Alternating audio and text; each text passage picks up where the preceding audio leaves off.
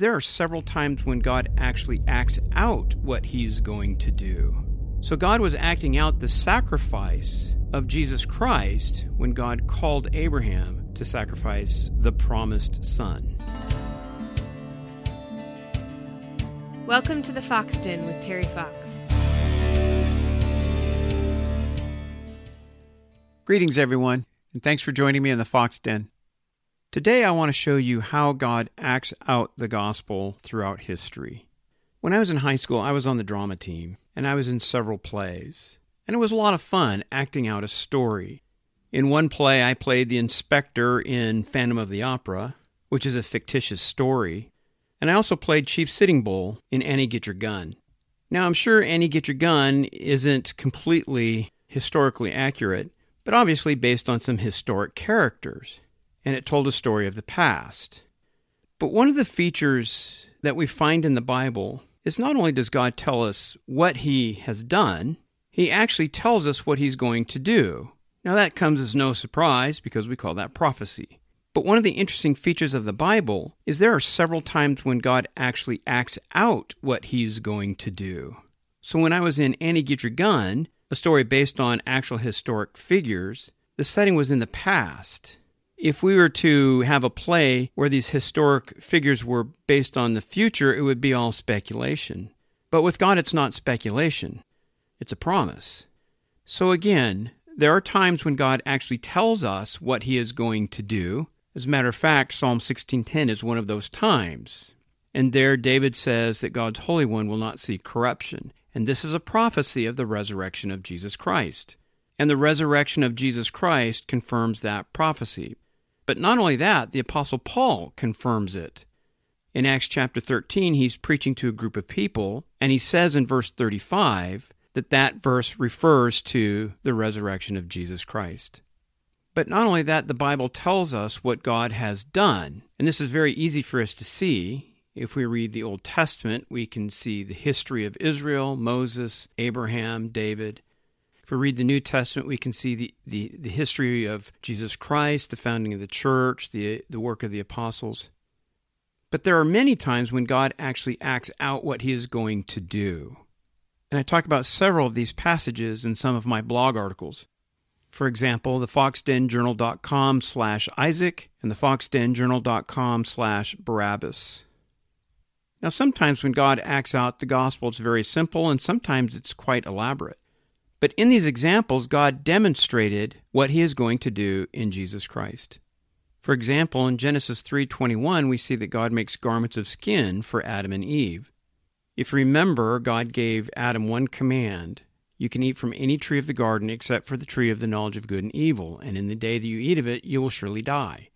We know in Genesis 3 that Adam eats of the fruit, and that is the fall of mankind.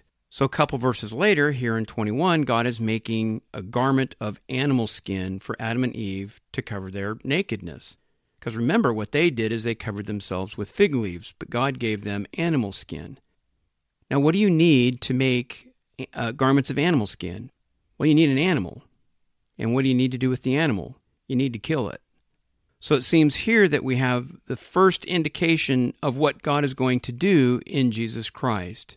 God is going to sacrifice Jesus Christ to cover the sins of God's people. And then, if we jump forward to John chapter 3, we see Jesus in a conversation with Nicodemus. And Nicodemus is a little confused when Jesus talks about being born again in order to get to heaven. And then he tells them that as the serpent was lifted in the wilderness, so the Son of Man must be lifted as well. And Jesus is talking about his crucifixion. But what is the serpent in the wilderness? So if we go back to Numbers 21, we see the people in the wilderness. The Israelites are wandering in the wilderness. And the people spoke against God and they spoke against Moses. So God sent fiery serpents among the people and they bit the people and many of the Israelites died. Well, they recognized what they had done, so they come to Moses and they ask him to pray for them, which he does. And so God commands Moses to make a serpent and put it on a pole. And when any of the Israelites were bitten by a serpent, they looked at the bronze serpent and they lived. And this is the event that Jesus is talking about. As that serpent was lifted up, so he too must be lifted up. Meaning, as that serpent was lifted up, he too must be crucified. Now, think about this. Jesus wasn't looking for an example in the Old Testament that would uh, kind of help Nicodemus to understand who Jesus is. Jesus is saying that the bronze serpent points to him. God was acting out the crucifixion with the bronze serpent. That's the point that Jesus is getting at. Now, that bronze serpent event took place several hundred years before Jesus was even born, probably about 1400 years. But God was telling us then what is going to happen. Jesus is going to be crucified. And then if we go back to Genesis 22, there God calls Abraham to sacrifice his son Isaac. Now, this is actually a big deal because Isaac is the promised son. Abraham was an old man when God promised that he would have a son with his wife Sarah. But the problem is, not only was he old, Sarah was barren. She was unable to have children. And many years later, God gives him the son that God promised. Well, then several years later, God calls Abraham to sacrifice Isaac. And just before Abraham plunges the knife into his son, God stops him. And there, caught in a thicket, is a ram. And Abraham sacrifices the ram instead of Isaac. Now, there's a couple interesting pieces here. The first thing to note is what Abraham named the place. He named the place the Lord will provide.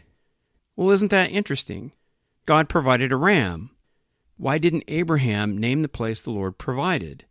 Because that ram was pointing forward to a future event. And then, several hundred years later, when, when Moses is writing Genesis, he says that it's named that to this day, meaning the name was still the Lord will provide. So even a, several hundred years later, when Moses is writing Genesis, it's still pointing forward to a future event. It wasn't the Lord provided, but even as Moses wrote it, it is the Lord will provide. So God was acting out the sacrifice of Jesus Christ when God called Abraham to sacrifice the promised son. But here's the other interesting piece God was acting out the resurrection. The writer of Hebrews even tells us that in Hebrews 11:19. And then we have a very elaborate example where God acts out the gospel. And this involved millions of Israelites and probably millions of Egyptians. So in the Exodus, God led his people, the Israelites, out of slavery into the promised land through the Red Sea.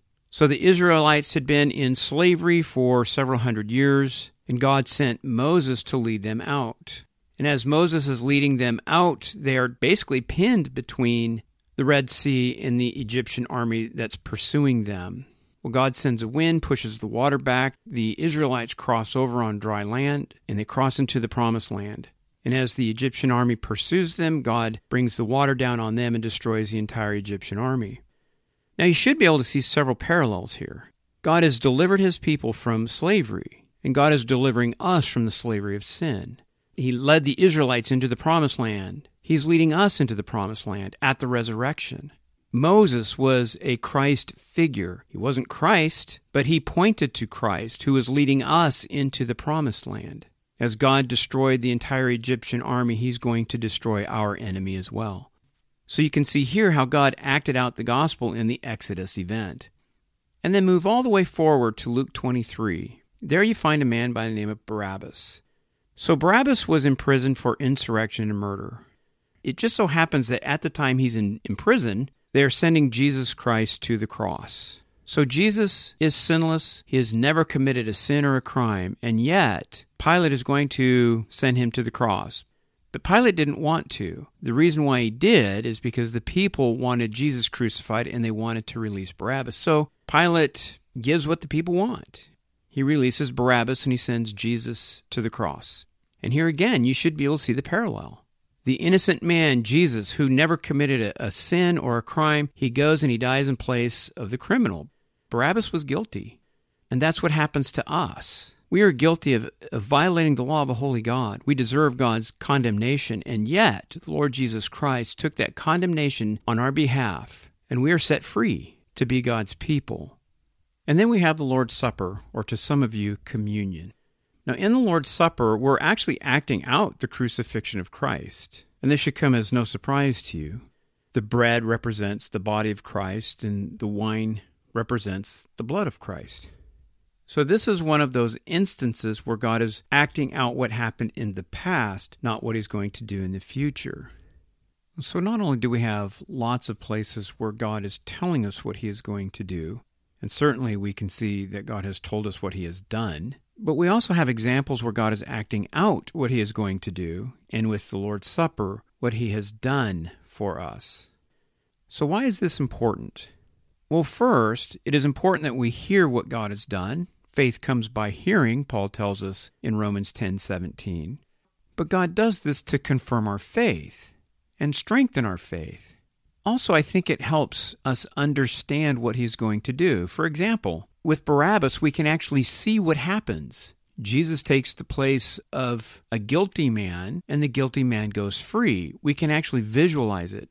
So, not only does it confirm our faith, but it also helps us understand the principle. And also, I think it works in us a greater love for God. As we can see what God is doing, I think it's just another means in which we can fully appreciate what He is doing and what He's going to do for us. I also think this is important because it helps us see how we should read the Old Testament. Sure, we have history in the Old Testament, but the Old Testament is primarily about Jesus Christ. So we should always have Him in view as we read the Old Testament. And finally, I think it's a promise. When God acts out the gospel, he's making a promise to us. So again, with Barabbas, as Jesus takes the place of a guilty man, the innocent man goes free. He's making a promise to us. And again, this strengthens our, our love and our faith and our devotion to Him. So here's my assignment for you take some time to go through the biblical passages that I covered here and look and see how God is demonstrating the gospel. And then as you read other Old Testament passages, see how they point forward to Jesus. I hope you enjoyed this episode. Please subscribe if you haven't done so already. You can find this podcast on several different podcast apps. Also, check out thefoxdenjournal.com to find articles and other resources. And thanks for listening.